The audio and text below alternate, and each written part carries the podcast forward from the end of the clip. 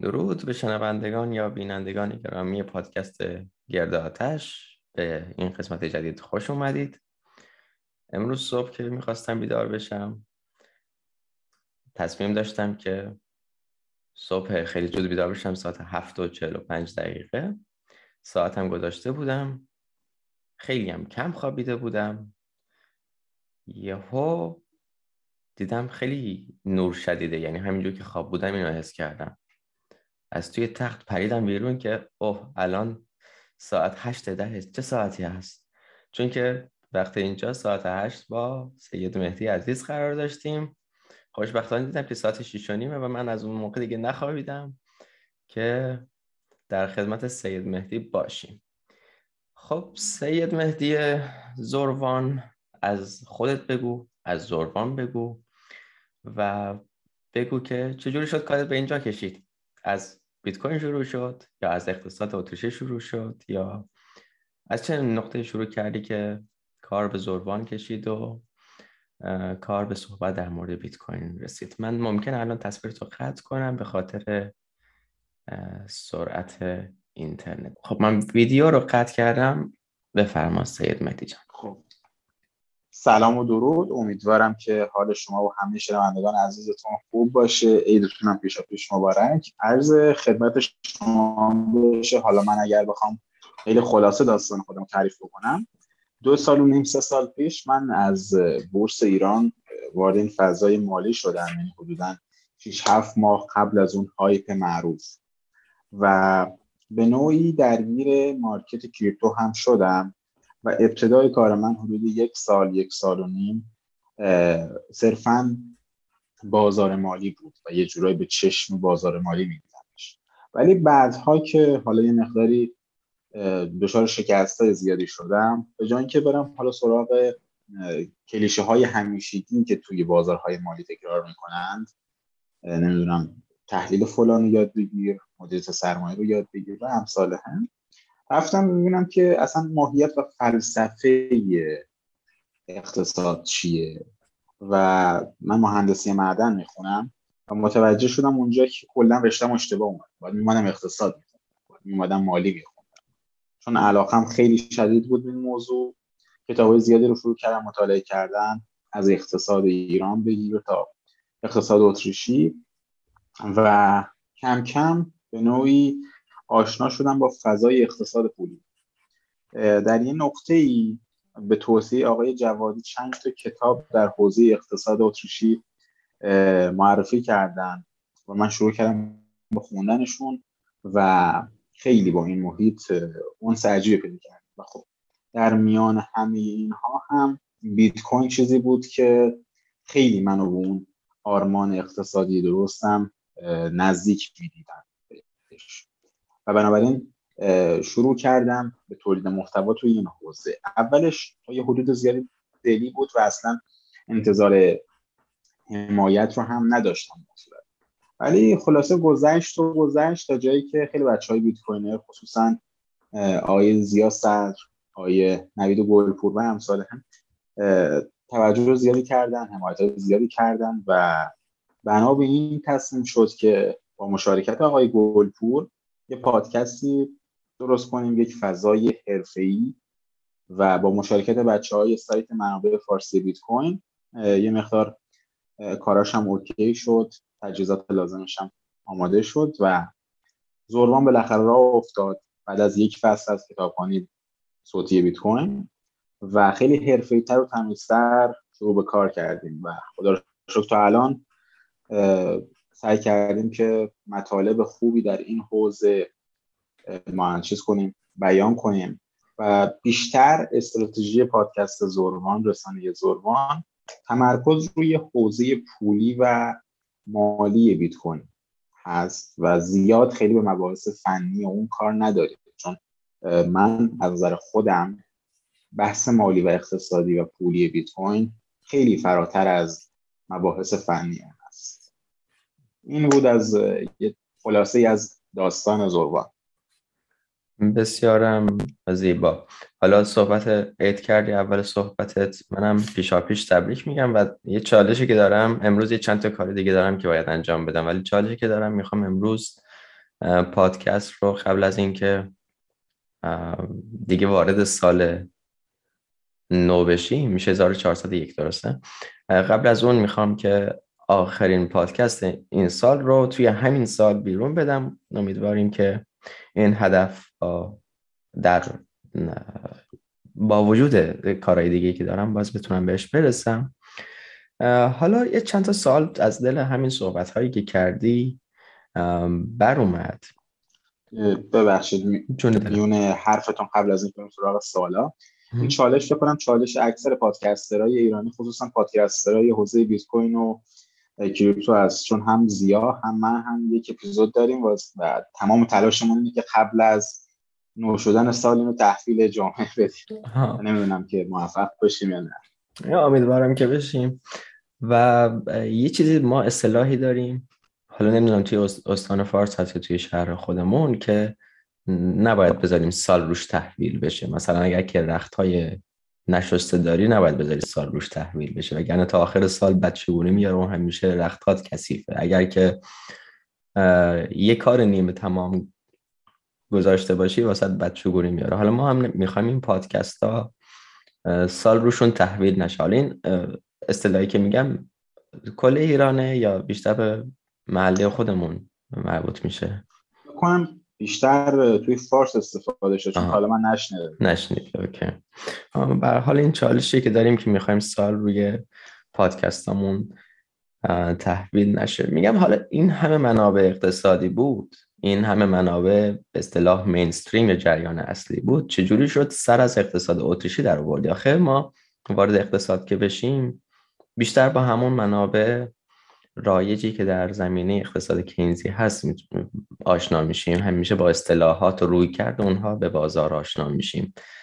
چجور شد که سر از اقتصاد اتریشی در آوردی؟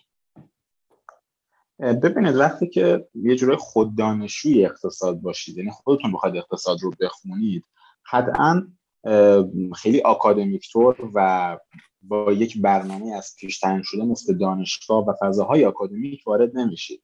ابتدا وارد فضاها و کتاب های کینزیانی نمیشید و یه جوری خودتون انتخاب می‌کنید که چی کار بکنید و بسته به اون نگرش فکری و ارزش هایی که حالا دارید مثلا من ارزش های خیلی زیادی که دارم آزادی است خط قرمزایتون اون خط قرمزایی که مشخص می‌کنید چند تا کتاب رو تست می‌کنید چند تا کتاب رو می‌خونید و بعد می‌فهمید با کدومشون بیشتر یک انطباق بیشتری میپذیرید. خیلی اگه بخوام جزئی بگم دو تا کتاب که واقعا تاثیر شگرفی گذاشتن روی این مطلب. یک کتاب خصوصی سازی پول دکتر امیر جوادی ترجمهش کرده از آقای فونهایک و کتاب دوم که واقعا یک کتاب بی‌نظیر بود کتاب سیف الدین آموس استاندارد بیت کوین این دو تا کتاب خصوصا کتاب دوم شاید ظاهر اسمش استاندارد بیت کوین باشه. ولی وقتی شما این کتاب رو بخونید قشنگ متوجه اون شفافیت بیت کوین اون شفافیت مالی این فضا میشید و اونجا هسته که اون انتباق رو با ارزش های خودتون می‌بینید و به همین سمت بیشتر علاقه پیدا می‌کنید بیشتر میرید مطالعه می‌کنید. من همیشه هر وقت که منابع کینزیانی رو میخوندم انگار یک سری معادلات و متغیرهای مجهولی بود هرچی تلاش می‌کردم نمی‌تونستم بفهمم شد هرچند هرچی جلوتر اومدم هم دارم میفهممشون الان یه مقدار. ولی باز هم می‌تونم به جرئت بگم اقتصادی مثل اقتصاد اتریشی بسیار شفافتر برای من. چند وقت پیش با آقای مالکی صالح مالکی از پادکست اینوست پلاس داشتم راجع به همین موضوع صحبت می‌کردیم و یه جدال بین اتریشی ها و کینزیان ها رو مطرح می‌کردیم. یه جورایی حرف قشنگی صالح زد من موقع. گفت که ببین ما هممون می‌دونیم که سیستم مالی دنیا در حال حاضر یه جورایی یک تخلبه یه جورایی یک به نوعی دروغ می‌تونه باشه. از سال 1970 به صورت موقت استاندارد طلا کنار گذاشته شده و این چه موقتی که همچنان تموم نمیشه.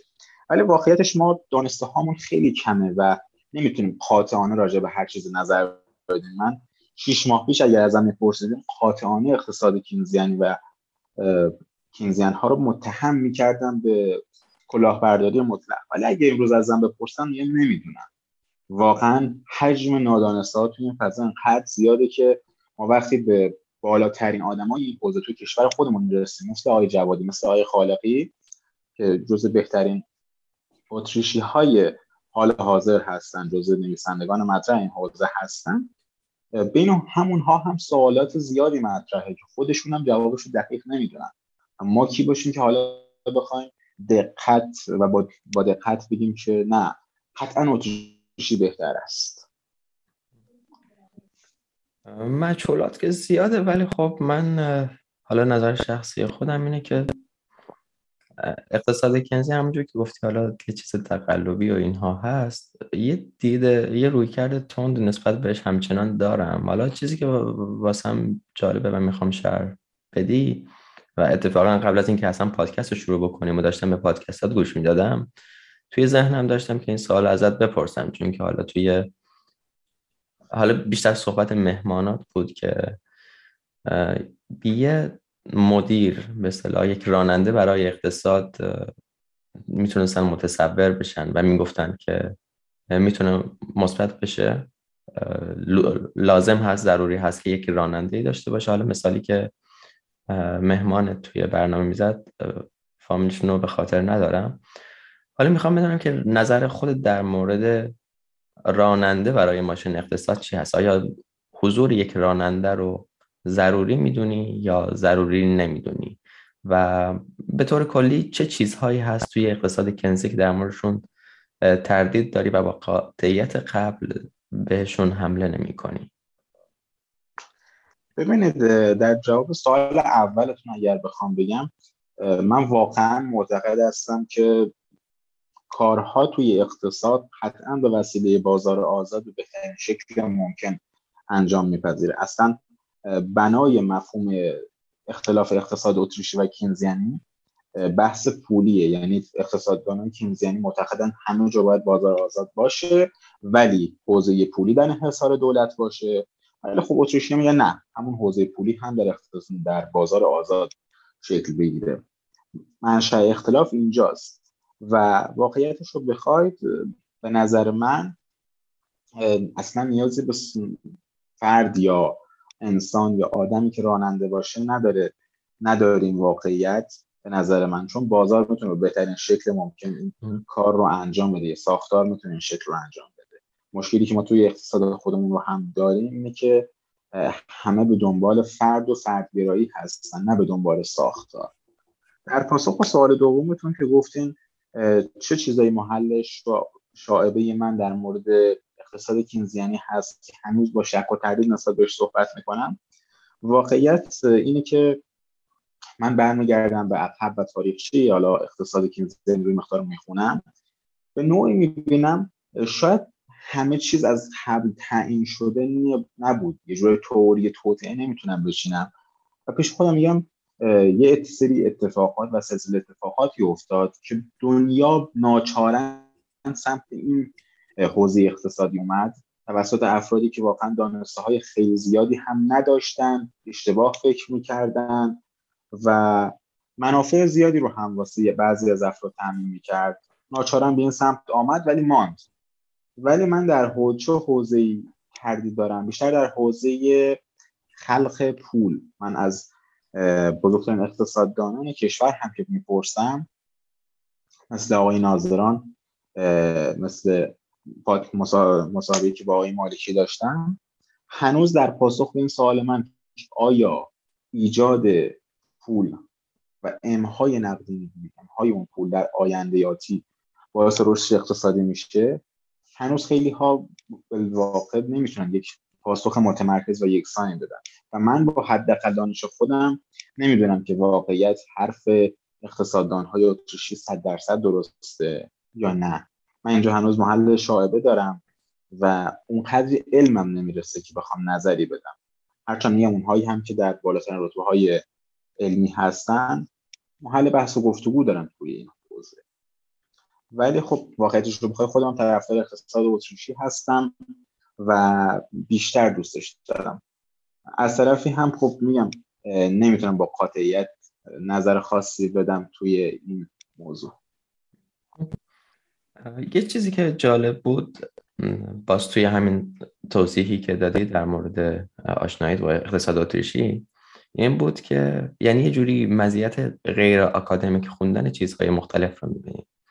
حالا تو به عنوان یه نفر که به بیت کوین علاقه منده یه نفر که به اقتصاد اتریشی علاقه منده مطمئنا به خیلی چیزها یعنی همین جوری هم که توی شخصیتت می‌بینم توی پادکست می‌بینم به خیلی چیزها شک داری. اینجوری نیست که یه چیزی از بالا بیاد تو هم قبول بکنی. یه چیزی توی رسانه گفته بشه و تو قبول بکنی. و یه اتفاقی که میفته اینه که می‌بینی توی جریان های اصلی توی مینستریم خیلی دروغ ها هست و یه خوبی اکادمیک کار نکردن همینه که با یه منابعی آماده میشه. یه چالش های خودشو داره خودت باید درس ها رو واسه خودت تدوین بکنی. کتاب ها رو برای خودت برنامه ریزی بکنی و انتخاب بکنی.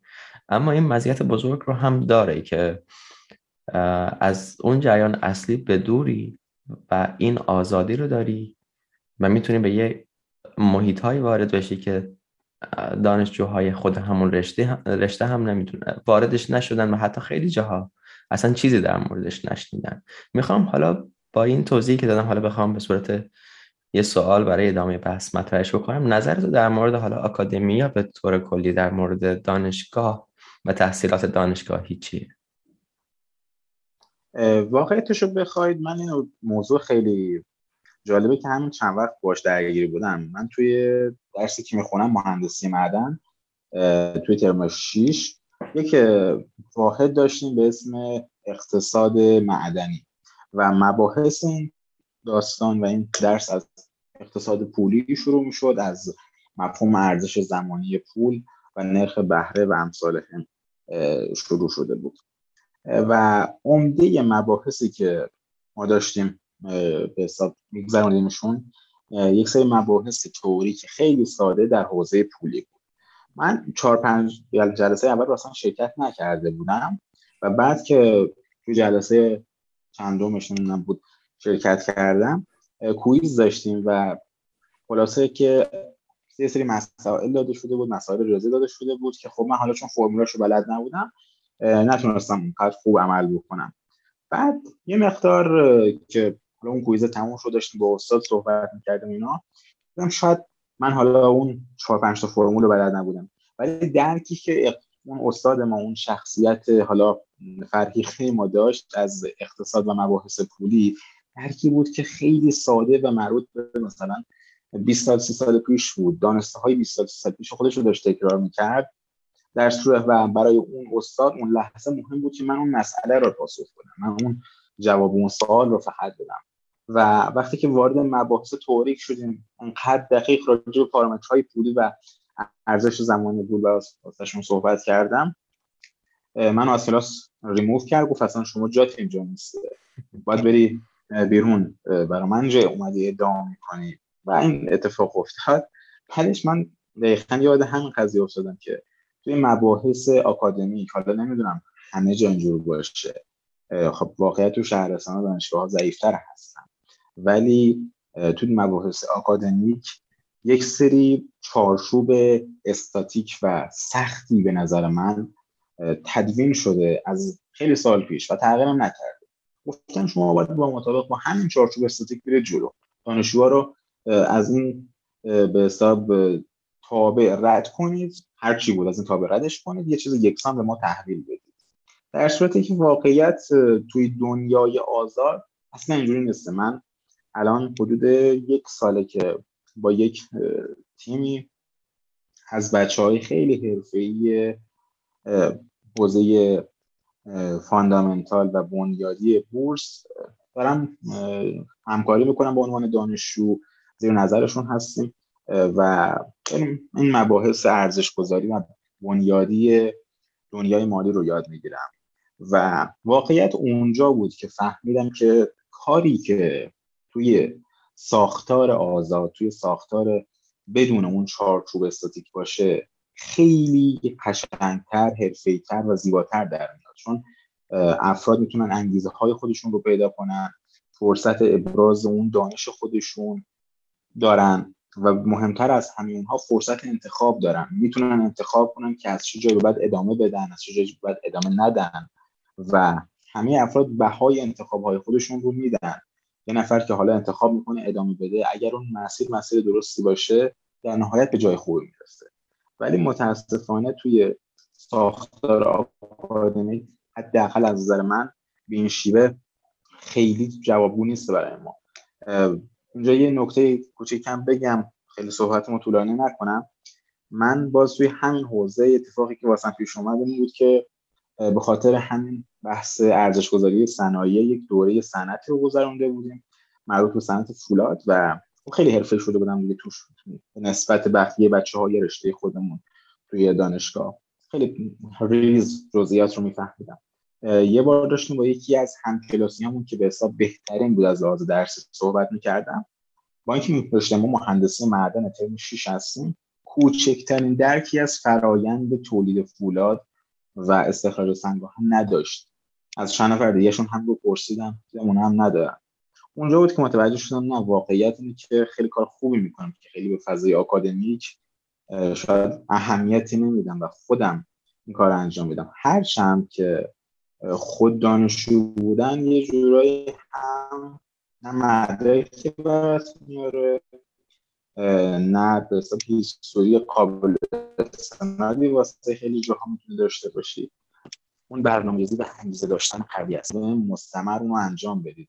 اون رو پیش رو بگیرید تا به اون جریان هایی که می‌خواید برسید. ولی واقعیت اگر اگر توی این حوزه ثابت قدم باشید مطمئن باشید زیر آدمایی میفتید سمت منتورهایی میفتید که, می... که ارزشش دارن. مثل خیلی از آدمای زرد و شو هستن نیسته. مثل آدمایی که به نوعی فقط دنبال نشون دادن نیستن. میرید سراغ آدمایی بشه کسایی که خیلی به قول من بالاتر از این حرفان من یکی از کسایی که اینجا دوست دارم ازش تشکر کنم تو این حوزه. یکی آقای زیاد صدره که واقعا دمش گرم خیلی منو تشویق کرد این حوزه. و یکی هم آقای جوادیه که واقعا به نظر من می‌تونه توی این حوزه پدر حوزه اقتصاد پولی تو ایران باشه. دمشون خیلی گرم و توی ساختار که من می‌خواستم یادگیری کنم خیلی کمکم کرد.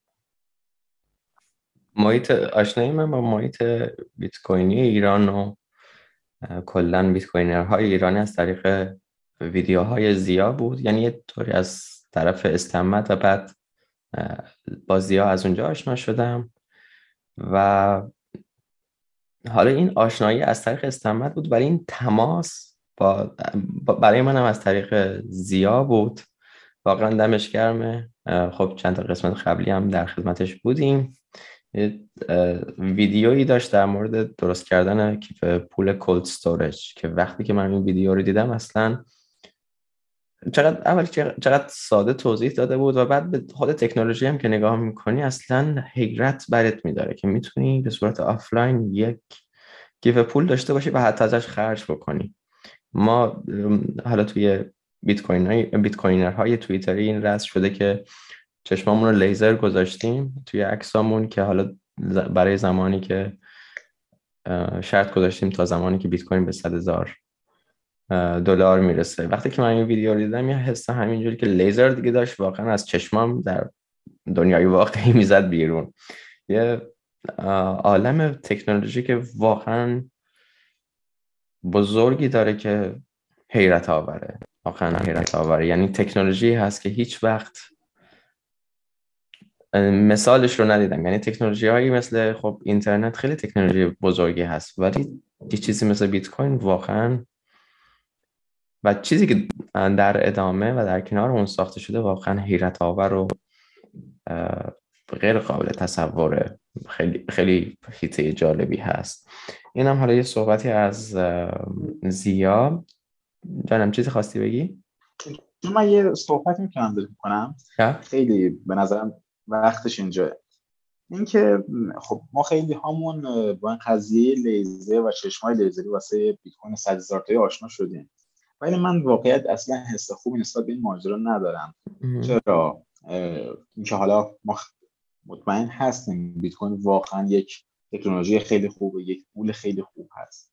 ولی صحبتی که میشه اینه که متاسفانه اکثر افراد توی این فضا به دنبال این هستن که هزار تومنشون بشه دو هزار تومن سه هزار تومنشون بشه ده هزار تومن.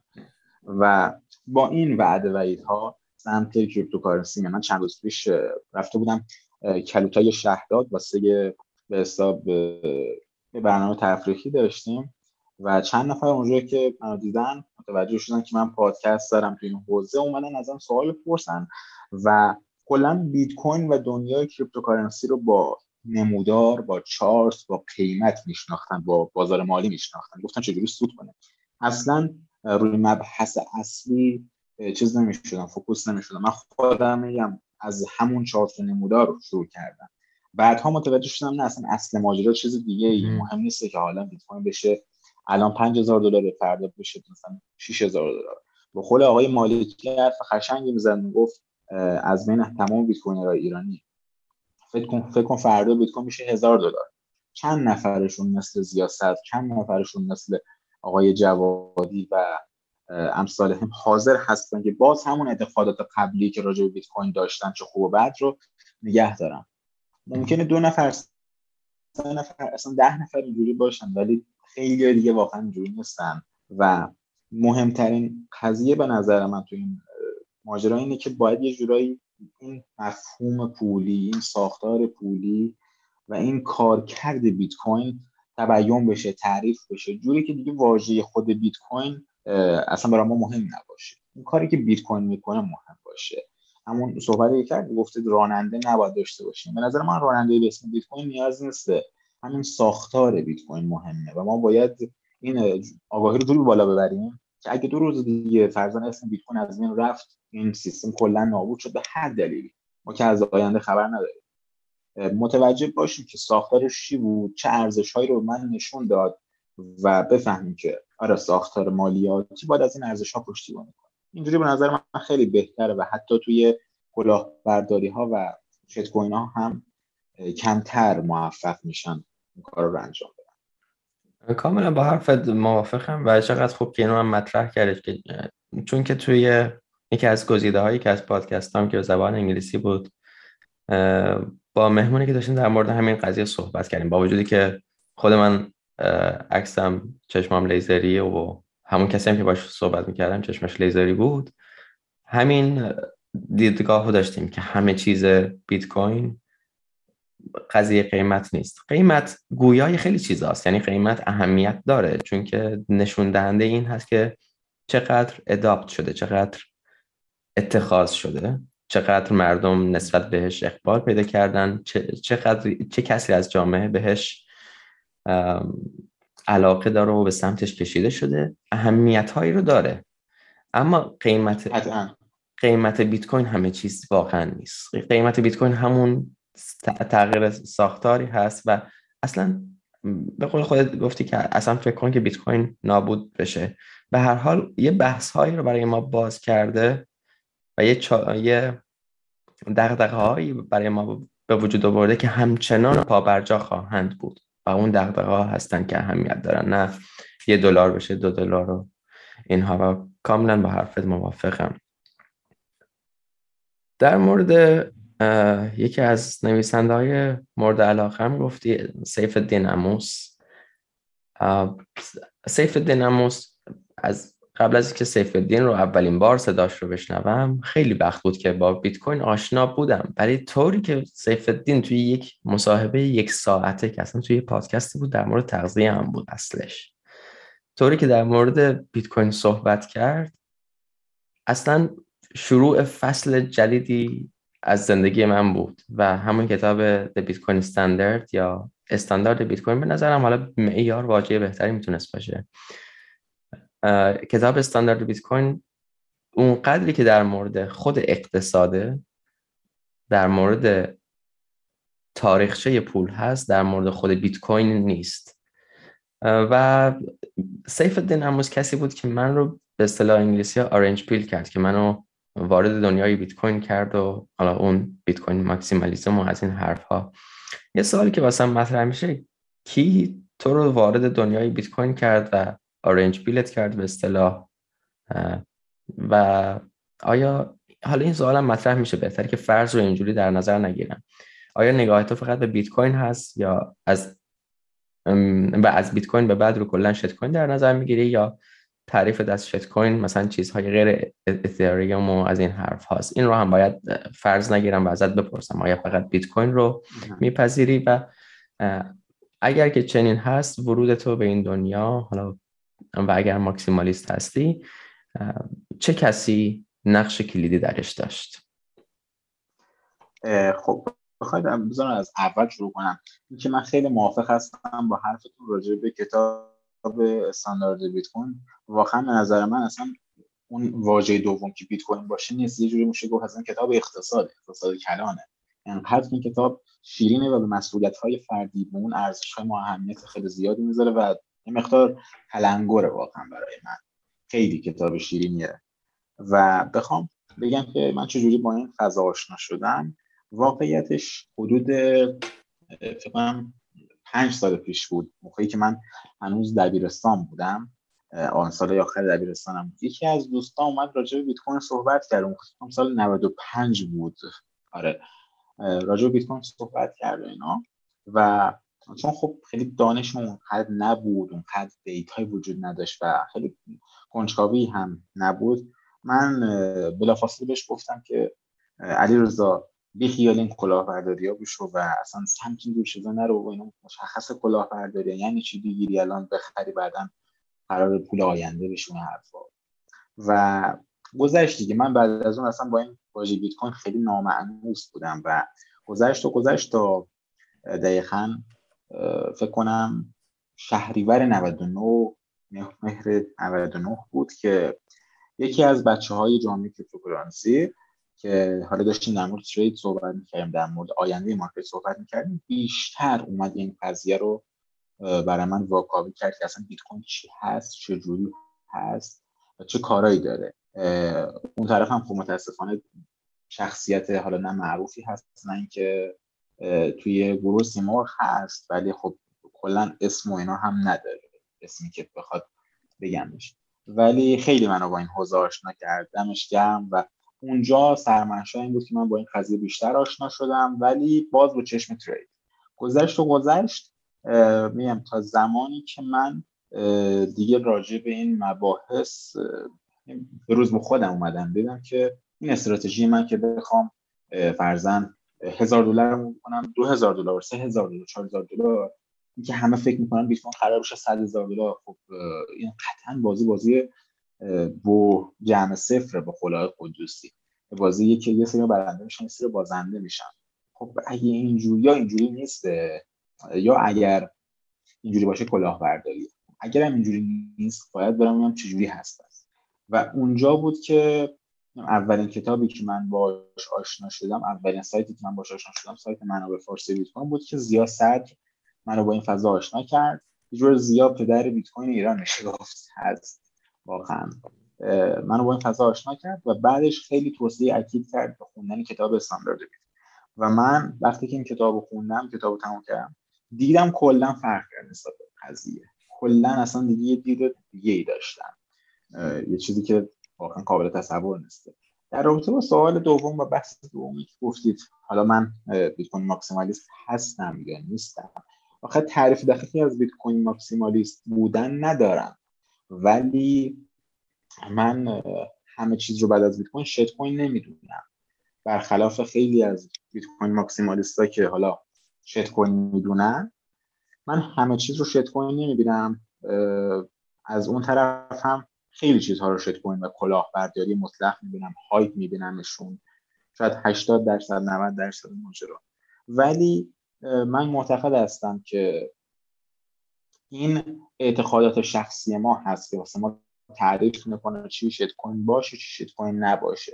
وقتی که ما با مفهوم غیر متمرکز مفهوم نیاز توی اون حوزه آشنا بشیم که بفهمیم مثلا ما فرضاً یک کوین اومده میگیم می‌خوام پیام رسان دیجیتال باشم پیام رسان دیجیتالی باشم که غیر متمرکزه آیا این اصلا بهرهوری داره؟ آیا این اصلا لازمه؟ ما نیازش داریم. خب شاید از نظر من نیاز باشه پس من شیت کوین ندارم. شاید نظر شما نیاز نباشه این بهرهوری رو بیاره پایین کار غیر بهینه هست. پس شیت کوین و این مفهوم بیشتر به تعریف های شخصی افراد برمیگرده. ولی من معتقد هستم که حالا شاید امثال اتریوم و لارج مارکت کپ های اتریوم به نوعی از نظر خیلی از بیت کوین ماکسیمالیست ها شاید یه جورایی شیت کوین باشه.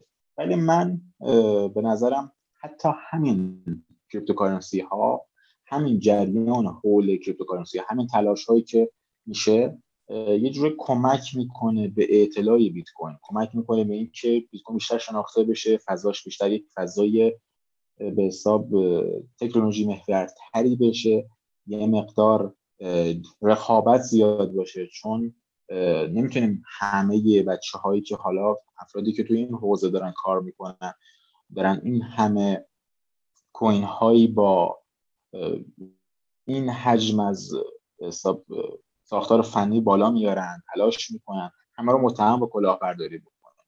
قطعا ما از نبوغمون یاد نمی‌گیریم که بگیم نه بیت کوین بهتره بقیه همه خوب نیستن. ما از اشتباهاتمون یاد می‌گیریم. یک فضایی هست یک پتانسیل بل قوی ایجاد شده در بین 10 تا 20 تا 30 تا که حالا حداقل می‌دونیم ویژگی کلاهبرداری ندارن. شاید از نظر ما موفق نشن ولی حداقل کلاهبرداری نیست. حالا این دیگه آینده نشون میده که این بازار آزادی که دارن کدومشون در نهایت پیروز میشه؟ کدومشون در نهایت به اون چیزی که ما می‌خوایم می‌رسه؟ اونایی که نابود میشن چه درسی به ما میدن؟ چه چیزی ازشون یاد می‌گیریم؟ و این اشتباهات هستن که در آینده سیستم مالی پولی رو برای ما تعیین می‌کنیم. میشه اصلا فردا صبح یه کوینی اصلا بیاد به اسم اصلا سید کوین. که این بیاد و به نوعی خیلی فراتر از بیت کوین باشه ما باید یه جوری دیدمون جوری باشه که واقعیت بیشتر اون ساختاره واسه اون مهم باشه. حالا بگردیم ببینیم از من 20 تا کدوم ساختارش واسه ما بهتر حالا من از یه روی کرده بیت کوین ماکسیمالیستی به قضیه نگاه بکنم یه خوبی بازار به اصطلاح کریپتو این هست که یه سری حالا رقیب یا همراه های راستی بیت کوین میاره و بیت کوین توی این فضا موفق بشه اتفاقا یه چالش بزرگتری هست. نه تنها باید اون پول های فیات رو یا پول های دستوری رو در کنار بزنه باید این پول های کریپتویی هم که در کنارش هستن اینها رو در کنار بزنن و یه نبرد بزرگتری هست. و اگر از اون و اگر در اون پیروز بشه که به باور من با توجه به حالا اون پایه‌ای که داره این ارجحیت رو داره که بتونه پیروز بشه و خاطر همین هم هست که این همه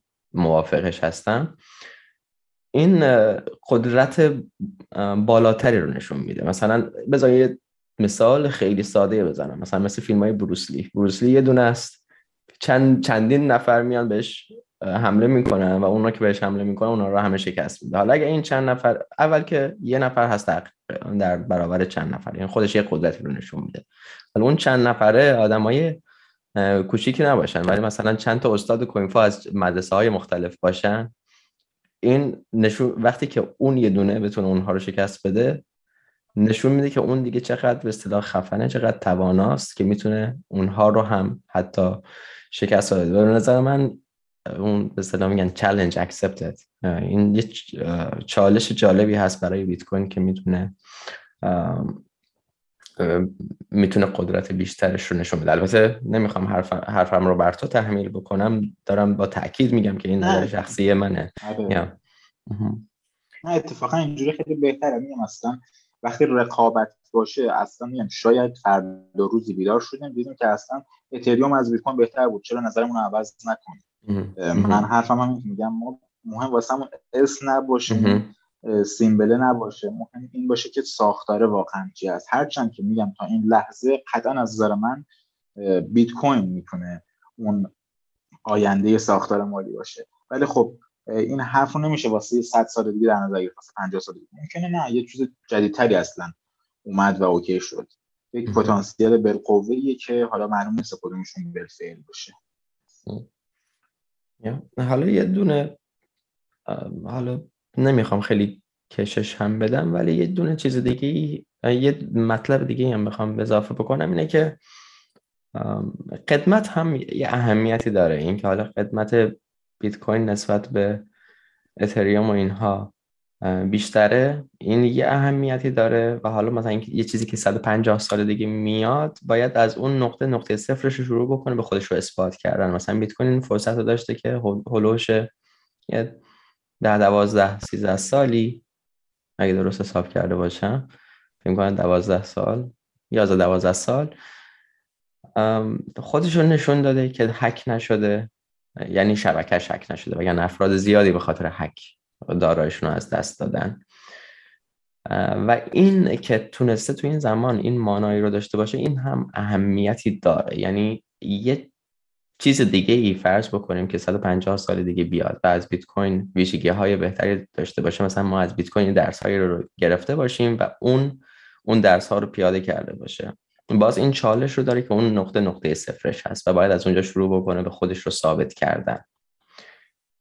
یکی از پارامترهای اصلی پولی توی کتاب روند سعودی بیت کوین که من قبلا یادمه اشاره می‌کرد به بیشینه تاریخی پول. اگر بیشینه تاریخی پول و اون قدمت مهم نبود قطعا امروز طلایی هم وجود نداشت. قطعا امروز طلا اصلا به عنوان یک فلز معتبر شناخته نمی‌شد. همه میومدن سمت بیت کوین دیگه. و همین بیشینه تاریخی این اعتماد رو برای طلا ایجاد کرده که شاید سخت باشه. سهم مارکت طلا رو دادن یک دفعه به بیت کوین. علتش هم قطعا یه صحبتی هم که کردی که توی پادکست فکر می‌کنم آقای جوادی بودن که مصاحبه کرده بودی که همین صحبت نقل قول رو که شنیدم فوری رفتم دنبال قلم و کاغذ که یادداشتش بکنم. که ما از نبوغمون یاد نمی‌گیریم ما از اشتباهاتمون یاد می‌گیریم. این حالا یکی از زیباترین حرف هایی بود که توی پادکستت واقعا شنیدن که از چیزهای خیلی زیبایی بود که یاد گرفتم و حتما باید همون موقع چیزی پیدا می‌کردم. یادم تو آشپزخونه بودم دستم هم خیس بود. باید سریع پازش می‌کردم یادم نره که برم این, این رو بنویسم و خیلی درس داره که ما از اشتباهاتمون یاد می‌گیریم. ما از نبوغمون یاد نمی‌گیریم. یه می‌تونه یه خودش یه استدلالی باشه برای مبارزه با حالا مبارزه هم نچرا بخوایم حالا تفنگ علم بکنیم؟ برای نقد به نهادهایی مثل مثلا حالا دانشگاه مدرسه. ما توی مدرسه چیزی که یاد می‌گیریم اینه که نبوغ و اینکه جواب درست رو پیدا کردن اهمیت داره. ولی ما باید یاد بگیریم که امتحان کنیم خطا کنیم از خطاهامون یاد بگیریم. این که از زیباترین حرف هایی که واقعا شنیدم همین بود که ما از نبوغمون یاد می‌گیریم. یاد نمی‌گیریم از اشتباهاتمون یاد می‌گیریم. نه فقط در حوزه اصلا اقتصاد. این کتاب این حرفی که آیه جوادی زد اینقدر حرف شیرینی بود که من چهار پنج بار نقلش کردم از ایشون. و توی همه حوزه زندگی همیشه بعد از این جمله اصلا نظرم عوض شد نسبت به خیلی چیزا. اما طور نیست اشتباه کردم توی این بخش از زندگی. اوکی موردی نداره. ازش بیا یاد بگیرم. حالا من اونقدر نابغه نیستم مثل اینشتن که بخوام حالا همه چیز رو بلد باشم. پس بیا یاد بگیرم استفاده کنم از اون قضیه. یه پادکستی هم داره پادکست سکه اپیزود 42 پول خصوصی. باز مصاحبه با آقای جوادیه.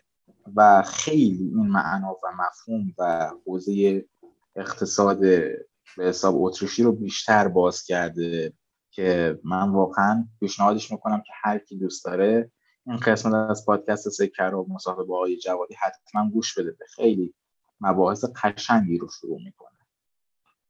چیزی که از پادکست خودم متوجه شدم پادکست سکه متعلق به خودته از گرداننده هاش هستی چون که هنوز اون رو گوش نکردم و اینها. در مورد اون هم توضیح میدی؟ متوجه سوالت نشدم. یه بار پادکست سکه هم مال خودت خودت می... اون رو میگردونی یا دوستات میگردونن یا کلا یه پادکست مستقلی از شماست از زوروان نه نه پادکست نه پادکست سکی پادکست خیلی بزرگ و معروفه.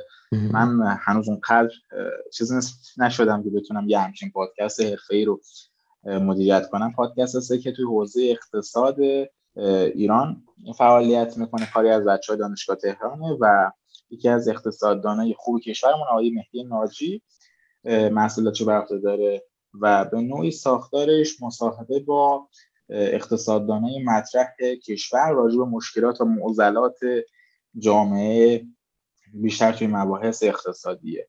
شاید خیلی به بحث ما ربط نداشته باشه ولی خب در کل خیلی محتواهای خوبی توی این حوزه با آدم یاد میده. خصوصا توی حوزه همون جریان راننده مهم بودن یا ساختار مهم بودن.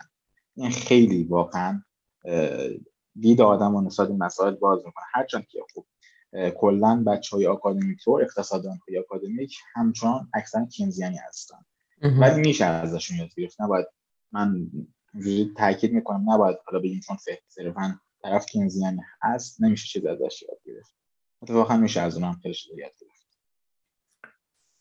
یکی از کسایی که خیلی ازش یاد گرفتم اتفاقا یکی از اساتید اقتصادمون بود که دوری ارشد که ترم یک ما باید یه درس اقتصاد هم پاس می‌کردیم.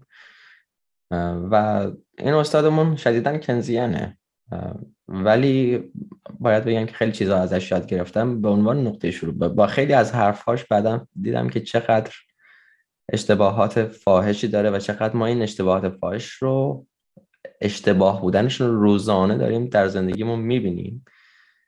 ولی به حال هم جامعه آکادمیک قالبی داره که همون function ی که گفتی یه نفر از A میاد از این بر وارد میشه از اون بر B تحویل میده. این نقد ها بهش وارد هست. ولی خب باید بگم که همیشه جا برای یاد گرفتن هست. بعضی موقع هم یاد گرفتن همون قضیه یاد گرفتن مدل بحلول است. بحلول بود یا یکی دیگه بود که می‌گفت ادب است که که مختی گفت از بی ادبا چی لقمان. لقمان. لقمان حکیمی. لقمان بود. لقمان بود. مرسی. لقمان بود که ادب از که آن مختی ادب از ادبان رو گفته بود بعضی وقتا هم از اشتباهات اینها میشه یاد گرفت. که از اشتباهاتی که حالا تو ذهنم میاد حالا خیلی هم ارتباطی با صحبت های قبلیمون نداره اینه که بی ارزش کردن پول رو به عنوان یک فرصت می‌دونن برای اینکه کشورهای دیگه بیان از اجناس کشور تجارت. آره تجارت رو میاد رونق میده. بعد چیزی که سیف نموس می‌گفت می‌گفت باشه حالا ما بگیم فرض بکنیم این درست اول که باید یه ایده بطلان پذیر رو تعریف بکنن یه حد رو تعریف بکنن بگن که مثلا تا این حدش خوبه از این حد بعدش مثلا hyperinflation یا فرا تورم چیز میشه تلقی میشه. بعد یه حدی رو به حال تعیین می‌کنن یه ادعایی رو بکنن که بشه ردش کرد یا قبولش کرد. مثلا اگر که اینجوریه اگر بی‌ارزش بودن پول کردن پول می‌تونه کمک بکنه به اقتصاد اون کشور. الان چرا ما همه کالاهای ونزوئلایی نمی‌گیریم؟ الان ایران باید اقتصادش رشد کرده باشه. توی GDP رشدهایی رو می‌بینیم که اون رشدها مسخره است. مثلا چون که جامعه کلا همه اجناسش به حراج گذاشته میشه به خاطر کم شدن ارزش پولش می‌تونه تو جی دی پی, جی دی پی هم تاثیر گذاشته باشه. ولی به معنی رشد اقتصادی نیست. ولی ما میایم سوئیس و ساعتاشو در نظر می‌گیریم گرونترین ساعت های دنیا. ولی همچنان مشتری دارن همچنان هم درآمد میارن با وجودی که این همه اقتصاد محکمی داره و اصلا قابل مقایسه با یه چیزی مثل ونزوئلا نیست. حالا اینا یا از کادر خارج شدم خواستم این در دل رو هم بکنم. بگم جونم جونم بگو بگو. یه موضوعی که گفتی این که باید یه حد تعیین کنن بشینن فکر کنن که آقا این این حد خوبه از این حد به بعد بده. یا مثلا تو حوزه تعیین نرخ بهره توی خیلی از موضوعات دیگه مثلا باید همیشه فدرال رزرو بیاد بشینه بگه آقا نرخ بهره رو چیکار کنیم؟ زیادش کنیم کمش کنیم نمی‌دونم. حتی تو کشور ما مثلا بیم این نرخ بهره نرخ سود بین بانکی زیاد بشه کم بشه و اینکه آیا مشخص کنیم تا الان باید قیمت ارز سرکوب کنیم نکنیم و همینجور استراتژی ها به نظر من اینا کاملا عبس و بیهوده. چرا که به قول آقای فونهایی که مثال قشنگی می‌زد توی همون کتاب سیفدین آموز هم نقل شده بود. گفت که همه اقتصاددانای همه سیاستگزارها و دولتمندا فکر می‌کنن که باید به عنوان ناجی وارد میدان بشن تلاش بکنن بهترین جواب رو برای مسئله پیدا بکنن و اون رو به هر ترتیبی شده اجرا کنن. در صورتی که واقعیتش اینه که ماهیت ساختار اقتصادی اینقدر غیر متمرکز اینقدر صنایع غیر متمرکز اینقدر پیچیده و اون زنجیره تامین تو در تو در هم هست که هیچ ذهن متمرکزی نمی‌تونه همه این دانش رو یک جا جمع بکنه و بگه خب با توجه به برایند همه اینها تصمیم می‌گیرم نرخ بهره زیاد بشه. تصمیم می‌گیریم نرخ بهره کم بشه. اصلا این که ما بیایم و این تصمیم رو بگیریم به نوعی خودش عبس یعنی این که ما می‌دونیم ما آگاهی داریم و تسلط کامل بر این حوزه داریم و بقیه نمی‌دونن. هر کسی مخالفه نمی‌دونه. در صورتی که اینجور قضایا این که حالا مثلا نرخ ارز چجوری باشه این که نمی‌دونم نرخ بهره چجوری باشه. این رو باید بازار تعیین کنه بازار آزاد تعیین کنه و به تبع اون تجارت حالا از داخل به بیرون یا از بیرون به از بیرون به داخل. این دیگه چیزی که اقتصاد نشون بده این چیزی که واقعیت ماجرا نشون بده. هر چی که ما بیایم اینجا بخوایم مانع باشیم بخوایم سعی کنیم که ما تعیینش بکنیم یک دخالت در اقتصاد یک دخالت در بازار آزاده و قطعا نتیجهش میشه تداخل توی زنجیره تامین توی اون اقتصادی که داره شکوفا میشه و قطعا روی آینده ما اثر می‌ذاره. همونجوری که داریم نمونه های عینیش رو مراتب توی کشورهای مختلف و توی کشور خودمون می‌بینیم. کاملا درسته. یه چیزی هم استعمال می‌گفت که توهم نبوغ دارن یا و شهوت کنترل چیزی. چون این حالا یه طوری آره. به حال چیزی به این معنی هست که آره یه چنین تصوری دارن و به خاطر همین تصور هم هست که این اجازه رو به خودشون میدن که بیان این تغییرات رو ایجاد بکنن و این تغییرات هم تاثیر شگرفی در زندگی انسان ها می‌ذاره که یه چیز جالبی که سفید نموز خیلی بهش اشاره می‌کنه من کلا توی مبحث اقتصاد اتریشی ترجیح زمانی هست که دیدم توی پادکستت هم بهش اشاره کردی که حالا صحبت کردن در این زمینه چون که خودم, خودم حالا از نظر خودم ترجیح زمانی که از باز شدن دیدم به این قضیه خودم توی بیت کوین صرفا باش آشنا نشدم. قبل از اون بود توی این کلاس های دانشگاهمون بود. اما طوری که بیت کوین این رو برای من نشون به من نشون داد و برام تغییر داد می‌تونم بگم که از بزرگترین هدیه های بیت کوین به من بود که من حالا به این سال میرسونه که برای تو بیت کوین و آشنا شدن با اقتصاد اتریشی چه تغییراتی در صد مهدی ایجاد کرد که تو رو از اون صد مهدی پیش از اقتصاد اتریشی پیش از بیت کوین؟ حالا بهتر به سوال حالا محدود بکنم به بیت کوین. منحصرا در مورد بیت کوین بپرسم. صد مهدی قبل از بیت کوین با صد مهدی بعد از بیت کوین چه تغییری توشون مشاهده میشه و کدوم تغییر برای تو از همه ملموستر و قابل دیدتره ببینید دقیقا اینجا همون جایی که میگن سیمبل مهم نیست بیت کوین مهم نیست و اون معنا و مفهوم خیلی مهمه. شاید جواب بعضی سوالا آسون نباشه. تو یک جمله تو یک کلمه نشه اونا رو بگی. باید ساعت راجع حرف ولی خب مهمترین چیزی که مهمترین که من از طرف بیت کوین دریافت کردم تغییر نگرشم بود. نسبت به دنیا نسبت به اینکه واقعیت اون چیزی که همگان فکر می‌کنن. من قبل از بیت کوین فکر می‌کردم که ما باید یک راننده داشته باشیم یک فرد داشته باشیم. اون فرد یک دیکتاتور خیرخواه باشه و اون دیکتاتور خیرخواه باید بیاد و همه مشکلات ما رو در این زمینه ها حل بکنه و بعدش دیگه حالا ما به اون در منزل مقصود برسیم ولی بعد از بیت کوین متوجه شدم که نه اصلا اینجور نیسته ما باید قطعا اشتباه بکنیم این قدر بهای اشتباه های خودمون رو بدیم تا در نهایت به یک موفقیت برسیم. مهمترین چیزی که من از بیت کوین یاد گرفتم این بینش و نگرش فردیه. یک فصلی توی کتاب سیف الدین هست به نام مسئولیت فردی و آزادی. فکر کنم فصل پنجم بوده یا مثل فصل چند بود. این فصلی که از بی‌نظیرترین فصل رو بررسی زندگی من بود. چون به من نشون داد که نه اون خدرایی هم که میگن دولت ها کلاه بردارن به همون اندازه هم ما در اشتباه به همون اندازه هم ما منفعل عمل می‌کنیم. اینکه دولت ها کلاه بردارن نتیجه و بهای تصمیم های ما آدم و برایند ما آدم ها هست. و اینو متوجه شدم که واقعا بهای انتخابمون داریم. ما مسئولیت های فردی خودمون رو شونه خالی می‌کنیم. بذاریمشون کنار و به تب میایم دنبال یک دیکتاتور خیرخواه میگردیم. در حالتی که در یک دنیای واقعی دنبال این بود باشیم که مسئولیت های فردی خودمون رو بر عهده بگیریم و در ازای اون مسئولیت های فردی حقوق مثل آزادی داشته باشیم حقوق مثل اختیار داشته باشیم. چیزایی که واقعا ارزشمنده اگر تو عمق اونا پی ببریم.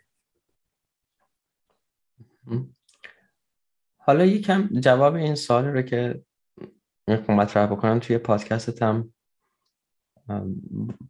جوابم رو به طرزی گرفتم. ولی حالا بهتر و مستقیمتر می‌خوام بدونم آیا ضرورت چیزی به عنوان دولت رو تو احساس می‌کنی یا به نظر تو می‌تونیم جامعه ای داشته باشیم که بدون داشتن یک ساختار دولت مرکزی بتونه فعالیت بکنه؟ اتفاقا این سوال هم جز همون سوالای بنیادی متفاوته که توی حالا مکینزیان ها و چیوشی ها رو متفاوت می‌کنه.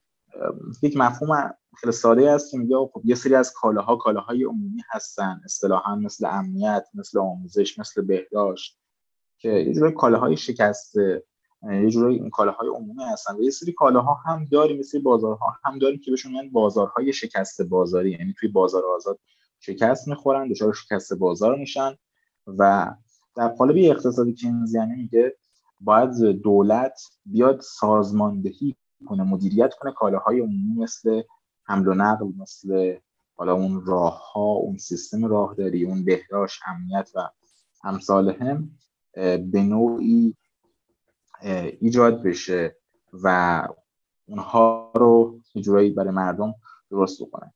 واقعیتش رو بخواید از نظر یه شخص مثل من شاید یک سال شیش ماه پیش که حتی دولت هم می‌تونه غیر متمرکز باشه.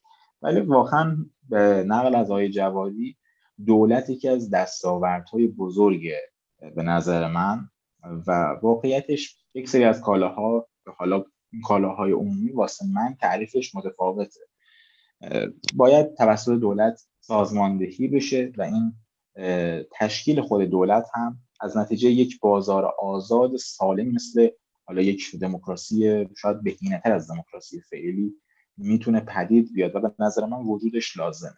ما نمی‌تونیم همه چیز رو غیر متمرکز کنیم چون اگر بخوایم همه چیز رو غیر متمرکز کنیم یه جورایی اون بهرهوری و بهینه بودن کارمون میاد پایین. من معتقدم که باید وجود داشته باشه ولی نه به شکل فعلی که به شدت گسترده به قول یک نقلی بود از همون کتاب استاندارد بیت کوین گفت در قرن بیستم و ما قبل اون دولت به عنوان یک نهادی سنجیده می‌شد که خب وظیفش تأمین امنیت بود وظیفش تأمین راه ها و به نوعی حالا بهداشت عمومی بود و نه دخالت در تک اجزای زندگی. باید قبول بکنیم که دولت ها الان دارن در تک اجزای زندگی ما دخالت می‌کنن و این دولت به این شیوه قطعا نه.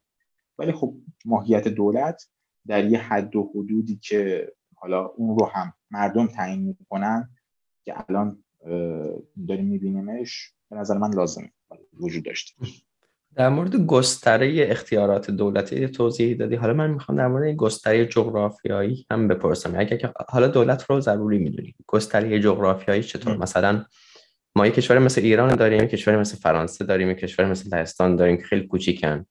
کشورهایی دارن که باید که روی این نقشه های جغرافیایی به راحتی نمیشه دیدشون تو چه وسعت جغرافیایی رو بهینه می‌بینی برای دولت های مثلا یه دولت بزرگ مثل. که بر یک جایی مثل بزرگ مثل ایران حاکم هست به نظر تو باید این کوچیکتر باشه یا وسعت کلا دیدت نسبت به وسعت چیه مسئله مطرحی هست یا وسط جغرافیایی منظورم هست. مسئله مطرحی هست مسئله مسئله مطرحی نیست. یا یک کشور مثل آمریکا رو در نظر بگیریم. مثل خودش یه قاره است. کشور مثل روسیه رو در نظر بگیریم. اینها وسعت خیلی بزرگی دارن. در مورد وسعت جغرافیایی نظرت چی هست؟ ببین من اتفاقا چند وقت پیش داشتم با یکی از دوستان صحبت می‌کردیم و در نهایت یک سوال خیلی مهم رسیدیم. شاید حالا بی رفت مسئله وسط بشه ولی این مقدار توضیح بدم می‌رسیم بهش. که در نهایت بعد از اون بحثمون به یک سوال خیلی مهم رسیدیم. که آیا دموکراسی نتیجه رسیدن به توسعه است یا راه رسیدن به توسعه؟ و در پس این سوال خیلی مباحث زیادی واسه ما مطرح میشه که آیا خب در حال این گستری اختیارات دولت باید چجوری باشه؟ اصلا این دموکراسی فعلی واقعا دموکراسی که ما رو به اون سرمنزل مقصودمون میرسونه نمیرسونه. حالا آیا من خیلی وقتا پیش خودم همین سوال مطرح میشه میگم خب فرزن یک سری آدما هستن مثل کردای عزیزمون توی چهار تا کشور یک سیطره جغرافیایی کنار همدیگه هستن خیلی تمایل دارن که با هم یک حکومت تشکیل بدن. نمی‌دونم از این ور ترکا هستن از اون ور عربا هستن. و ما خیلی قومیت های مختلفی توی کشورمون داریم که خب بنابراین داده های مختلف اون میل به تجزیه طلبی هم زیاده. توی نه تنها کشور ما حالا توی کشورهای مختلف موضوع برقرار توی کشور ما حالا یه مقدار زیادتر چون تنوع هم زیاده. آره وسعت بالایی هم داره. واقعیت از اون سوالایی که من نمی‌تونم پاسخ بدم چون دانشی نسبت بهش ندارم ولی شاید بخوام یک جواب خیلی ساده و سرراست بدم. همون حرف آقای جوادی ما از نبوغمون یاد نمی‌گیریم از اشتباهاتمون یاد می‌گیریم. بالاخره شاید روزی بفهمیم که آیا اشتباه بوده. مردم خودشون به این نتیجه برسن و بنا نه تنها در کشور ما در همه دنیا اون آدما به این نتیجه برسن به این درک برسن که خب ما باید جدا بشیم از این کشور خودمون یک حکومت تشکیل بدیم خودمون اختیاراتمون دولت رو تعیین بکنیم. و به یک نتیجه برسیم. همونجور که داریم شاهدش هستیم سال 2014 مردم کریمه و دو تا از ایالت های اوکراین به میل به استقلال دادن. به حساب توی کم و پرسی می‌خواستن مستقل بشن. کریمه موفق شد مستقل بشه به عنوان یک حکومت خودمختار زیر نظر روسیه و اون دو تا ایالت که الان به حساب جمهوری بودن خودشون اعلام کردن اونا هم همین نظر داشتن. اون موقع موفق نشدن الان موفق شدن. هرچند زیر نظر روسیه. ولی خب بالاخره بهای تصمیم هایی که گرفتن رو خواهند داد. شاید اصلا مردم گول خورده باشه شاید اصلا اون آگاهی رو به اشتباه به دست آورده باشن. ولی خب قطعا بعد از این مدت بعد از چندین سال هر چند فرایند کند زمان بر متوجه این قضیه خواهم شد. از اون جور مسائلی که نمیشه راحتی راجبش نظر داد. منم دانشم واقعا این نیست که تو این زمینه حداقل دید زیادی داشته باشم. شاید تنها پاسخ هم اینه که اینو مردم تعیین می‌کنن و اگر هم اشتباه بکنن در نهایت از اشتباهشون درس می‌گیرن و روزی بهتر از امروز عمل می‌کنن. یکی از شروع های پادکست شروع پادکست که دوست دارم اینه که میگه هدف ما ایجاد سوال ایجاد سوال های بیشتر هست. این رو هم خیلی شعار, جالبی هست که پادکست رو باهات شروع می‌کنی و به نظر من همین هم مسئولیت مهمی است. ممکنه برای بعض چیزا پاسخ قطعی نداشته باشیم ولی ایجاد همون سال هم می‌تونه یه هدیه هایی رو با خودش داشته باشه یه مزایایی رو با خودش داشته باشه. خوبه که به یه سری مسائل حتی اگر که جواب قطعی هم نداریم و شاید احتمال جواب قطعی رسیدن بهشون هم نباشه باز در موردشون فکر بکنیم و این یکی از شعارهای خیلی جالب پادکسته که خیلی دوستش دارم و در مورد پادکست بیشتر بخوام بگم اینکه ساختارمند هست رو هم دوست دارم. حالا فکر می‌کنم تو از قبل متن رو آماده می‌کنی یا یه کلیت رو آماده می‌کنی؟ در مورد آماده سازی پادکست هم یه توضیح میدی که به چه شکل پادکست رو ضبط می‌کنی؟ واقعیتش پادکست ما کلا توی سه تا حوزه یعنی سه تا زیر شاخه می‌تونم تعریفش کنم. یکی جنرال های بیزانسی که مصاحبه با افراد مطرح هست. توی این به حساب جنرال های بیزانسی کاری که ما انجام میدیم به نوعی مثل همین مصاحبه خودمون خواهد بود و یه جورایی من یکی از چالش های بزرگم چون به صورت اینترنتی ضبط بشه اون کیفیتی که قاعدتا توی استادیوم می‌تونیم از یک دیالوگ دو نفر داشته باشیم رو نداریم. بنابراین به طرف مقابلم خیلی مثلا میگم که بتونه صداش رو ضبط بکنه و این رو تدوین می‌کنم فرآیند تدوینش خیلی فرآیند زمانبری است. ولی سعی می‌کنم که بهترین کیفیت رو ایجاد بکنم که به نوعی مخاطب ترغیب باشه بتونه این محتوا رو گوش بده. چون یه سری مطالب هر چه هم خشنگ باشه وقتی در محتوای صوتی باشه اگر خوشش نیاد پنج دقیقه اول رو ممکن اصلا دنبالش نره دیگه. حوصلش نذاره دیگه. ولی اگه کیفیت کیفیت ملموسی باشه طرف راضی میشه به اینکه گوش بدم تا انتها. این یه بخش از به سختی این پادکسته و خب اوکی میکنیمش تا الان. بخش دوم پادکست مطالبی که حالا خودم عنوان می‌کنم خودم راوی هستم که عموما یک متنی رو از قبل تنظیم می‌کنم. حالا با توجه به پژوهش ها تحقیق ها و منابع مختلفی که دارم به یک جنبندی در مورد اون متن می‌رسم. متنش رو آماده می‌کنم. حدود اصلا مهمترین بخش ماجرا تقریبا همین آماده کردن متن و اون فهوای کلام به طریقی که به مخاطب پسند باشه. و به نوعی بعد از اون میام سراغ حال ضبطش. و زیرساختی سوم هم پادکست ما داره زوربان News ه که به نوعی اخبار رو قصد داریم بیان کنیم ولی نه به شیوهی که حالا عامیانه تره. یه جورایی شاید پادکست خبری دیدیم که میان خبرها رو تعریف می‌کنن اتفاقات رو تعریف می‌کنن ولی ما یک سر title رو یک موضوع رو یک عنوان رو که حالا یه مقدار توی اون بازه زمانی بیشتر ازش صحبت میشه و انتخاب می‌کنیم اگه واسمون جالب باشه. و میایم راجع به اون از لحاظ کلی فلسفی و فلسفی اون سال. اصلا که اون این خبر از کجا نشأت گرفته میشه. یه مقدار ریزبینانه تر و جزئی تر اون موضوع رو بررسی می‌کنیم تا ببینیم که واقعیت این خبر آیا اصلا خبره یا نه. یه داستان ساخته شده است. برای مثال اگر به بخش زروان نیوز ببرید ما در مورد نرخ بهره قبلا صحبت کردیم در مورد نمی‌دونم اهمیت نودها صحبت کردیم. و این کاری که مشترک است با مدرسه بیت کوین و سینا با هم انجامش میدیم این بخش رو که خیلی فکر کنم بخش دوست داشتنی و قشنگیه. و یه چیزی هم که توی پادکستت کلا دوست دارم تنزت هست. خیلی تغییر کننده است و تنز جالبی داری. در مورد کتاب هایی که گفتی کتاب هایی که خوندی گفتی حالا یه لیست از کتاب های مربوط به این حوزه رو می‌تونی معرفی بکنی به طور کل؟ حالا اگر باز هم همون ها هستن تکرارشون بکنی یکیشا باشن خوبه. و حتی اگر کتابی نامربوط به اقتصادی بیت کوین داری می‌خونی و اون رو توصیه می‌کنی اون رو هم همینجا خوشحال میشم که معرفی بکنی. اگه بخوام به ترتیب اولویت بگم یه لحظه فقط پادکست رو هم می‌تونی اضافه بکنی. کتاب پادکست منبع به طور کلی. آره.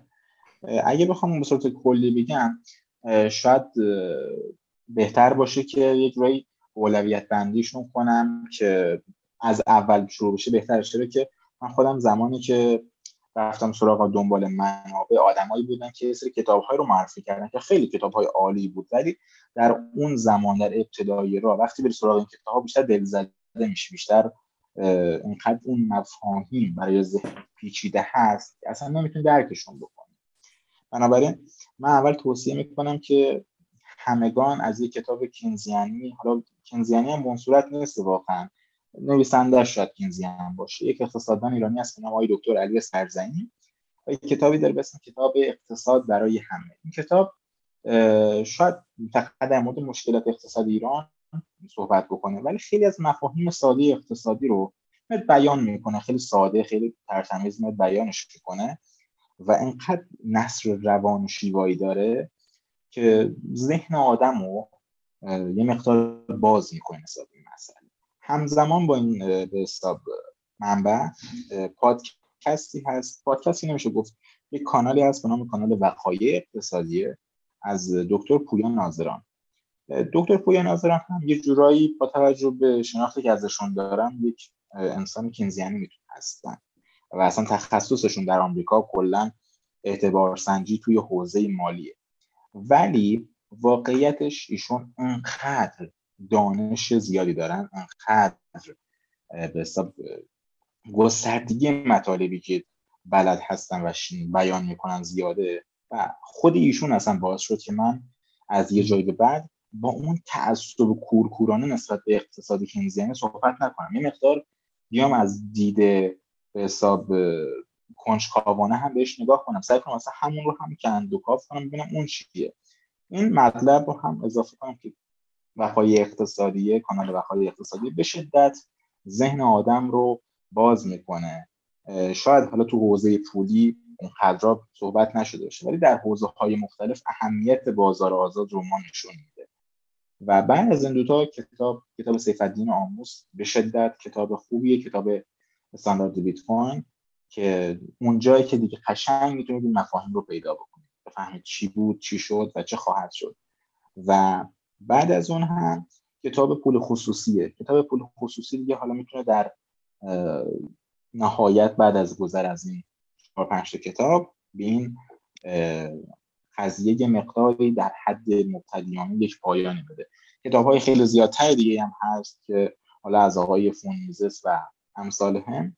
ولی دیگه اون کتاب های مقدار پیچیده تر هستن یه مقدار نیازمند علاقه بیشتره.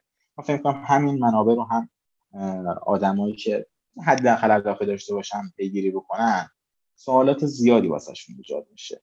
و یه کتاب غیر حال اقتصادی هم بخوام معرفی کنم کتاب توری انتخاب از دکتر ویلیام گلاسر. یه حوزه روانشناسیه ولی واقعیت دنیای ما رو خیلی بهتر نشون میده. واقعیت خود ما رو بهتر نشون میده. اینکه حالا من میگم انتخاب های ما خیلی مهمه. و ما خیلی از تصمیماتی که توی زندگی می‌گیریم خیلی از اتفاقاتی که توی زندگی واسه ما میفته بهای همین تصمیم هاست این خود ما هستیم که باید انتخاب بکنیم. خیلی با اون نگرش ذهنی من انتباق داره. با اون کتاب هایی که از حوزه اقتصادی معرفی کردن انتباق داره. و به شدت به نظر من منو به سمت اون ارزش آزادی ارزش اختیار میرسونه. این کتاب رو هم خیلی دوست دارم. دست درد نکنه. حالا در مورد این هم بگو که کجا افراد می‌تونن تو رو دنبال بکنن؟ حالا پادکست زربان رو که بهش اشاره کردیم. به جز پادکست توی چه محیط هایی میشه تو رو دنبال کرد و میشه ازت حمایت کرد؟ عرض به خدمت شما بشه اولا ممنون بابت اینکه حالا به تو کلی دعوت کردیم فرصت گپ سرمانه بزنیم من به جز حالا پادکست زربان توی توییتر هم با همین آیدی سید مهدی و اینستاگرام هم همین اکانت سید مهدی فعال هستم و توی حالا اینستاگرام بیشتر چون یک محیط حالا دوستانه طوری هست و پابلیک تره و کلا هم افرادی که باشون به صورت کلی در ارتباط هستم های اقتصادی و پولی نیستن های زندگی هستن دیگه. سعی می‌کنم این مقدار توی اون فضا حالا با سلسله استوری های مقداری افراد رو مشتاق کنم به مطالعه مشتاق کنم به به حساب کندوکاف توی مسائل اقتصادی. اون فضا همین مقداری با همین آیدی سید مهدی یه ذره فعالیت دارم ولی خب مهمترین رسانه من که خودتون هم می‌دونید زوروانه که در تلاشم واقعا اون مباحث مد نظرم رو یه جورایی تحمیل که نمیشه گفت یه جورایی نشون بدم همون سوالات رو واسه افراد ایجاد بکنم. و حالا آخر سال سالم هست یه موقع خیلی خوبی هست که سیدم که هست یه دعا می‌خوام برامون بکنیم انشالله که خداوند همه ما رو آدم کنه. دعای همیشه دقیقا دقیقا همین رو می‌خواستم. اصلا اصلا همین رو دست درد نکنه. ممنون. آره امیدوارم که ممنونم از شما. عزیزم. من ببینم یه دیدار دوباره می‌تونم با داشته باشم تصویری می‌تونم بکنم یا نه؟ آها. بله بله. خیلی ممنون که وقت گذاشتی و این چالش رو هم میپذیریم که این رو قبل از تحویل سال من که حالا موعدی که دارم پایان امروزه. این پادکست رو هم به صورت ویدیویی هم صوتی داغ از تنور در اومده در اختیار عزیزان قرار بدیم. سید, سید مهدی ممنون و شنوندگان و بینندگان عزیز ممنون. پیروز کامیاب باشید. امیدوارم این قسمت از گرداتش براتون مثبت واقع شده باشه. اگر اون رو به صورت ویدیو و روی یوتیوب می‌بینید لطفا ویدیو رو لایک کنید و عضوی از کانال بشید تا وقتی ویدیو جدیدی بیرون میدم جز اولین کسانی باشید که از اون مطلع میشه. اگر هم اون رو به صورت صوتی و از طریق پلتفرم های مختلف پادکست گوش می‌کنید و دنبال می‌کنید لطفا باز پادکست رو لایک کنید و ارزیابی مثبت برای من بگذارید. و همچنین اون رو به دوستان خودتون معرفی بکنید. مخاطبین بیشتر و ارزیابی های مثبتتر به من کمک می‌کنه که به افراد بیشتری دسترسی پیدا بکنم و افراد بیشتری رو بتونم متقاعد بکنم که وقتشون رو در اختیار برنامه بگذارن. همچنین اگر امکان پشتیبانی مالی از برنامه براتون وجود داره لینک Patreon برنامه توی توضیحات هست. البته می‌دونم که این امکان بیشتر برای کسانی که خارج از ایران زندگی می‌کنن وجود داره که به کارت اعتباری و account های PayPal دسترسی دارن. همچنین account PayPal من و QR code بیت کوین من روی وبسایتم هست mktahmasbi.com که از اونجا هم می‌تونید باز پشتیبانی مالی بکنید. اگر هم که پشتیبانی مالی ممکن نیست همین معرفی برنامه به دیگران و حتی ارسال فایل برنامه به دیگران می‌تونه کمک کننده باشه. پیروز کامیاب باشید.